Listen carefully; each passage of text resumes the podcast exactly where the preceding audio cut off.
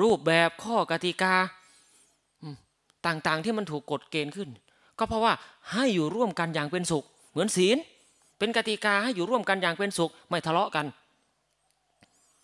คนไปเบียดเบียนคนอื่นเขาไปทำร้ายคนอื่นเขาด้วยกายวาจาใจนั่นมันทะเลาะกันนั่นคือคนไม่มีศีล ไปคดไปโกงเขาคนไม่มีศีลผิดลูกผิดเมียเขาคนไม่มีศีล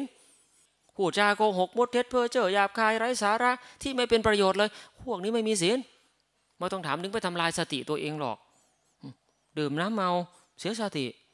เนี่ยแค่กติกาแค่ง่ายๆแค่ห้าข้อที่เขาบอกมาเนี่ยแค่นั้นเอง แต่ถ้าผู้ประพฤติปฏิบัติอยู่แล้ว เห็นโทษของมันอยู่แล้วว่าโทษของการที่เอาอะไรเข้ามาทำลายหัวใจของตัวเองแล้วเนี่ยเขาจะเป็นปกติ อยู่เป็นปกติระมัดระวังตัวเองเป็นปกติ ความเป็นปกติก็จะเกิดขึ้นที่ใจเขาผู้ปฏิบัติเป็นเช่นนั้น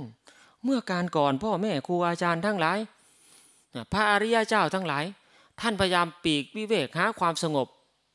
ให้เกิดความร่มเย็นกับจิตใจ แล้วก็สอนญาติสอนโยมให้เห็นความร่มเย็นของจิตใจ ไม่ใช่ยกประเด็นมาทะเลาะกันให้เสียเวลา อันนี้แหละสำคัญที่สุดดังนั้น อย่าเสียเวลากับการจับผิด บอกว่าไอ้จับผิดทั้งหลายเนี่ยผิดหรือถูกมันก็คู่แพ้คู่ชนะ แต่คนที่มีธรรมะในหัวใจจะรู้เลยว่า ช่างมันเป็นปกติ อยู่แล้ว จริงหรือไม่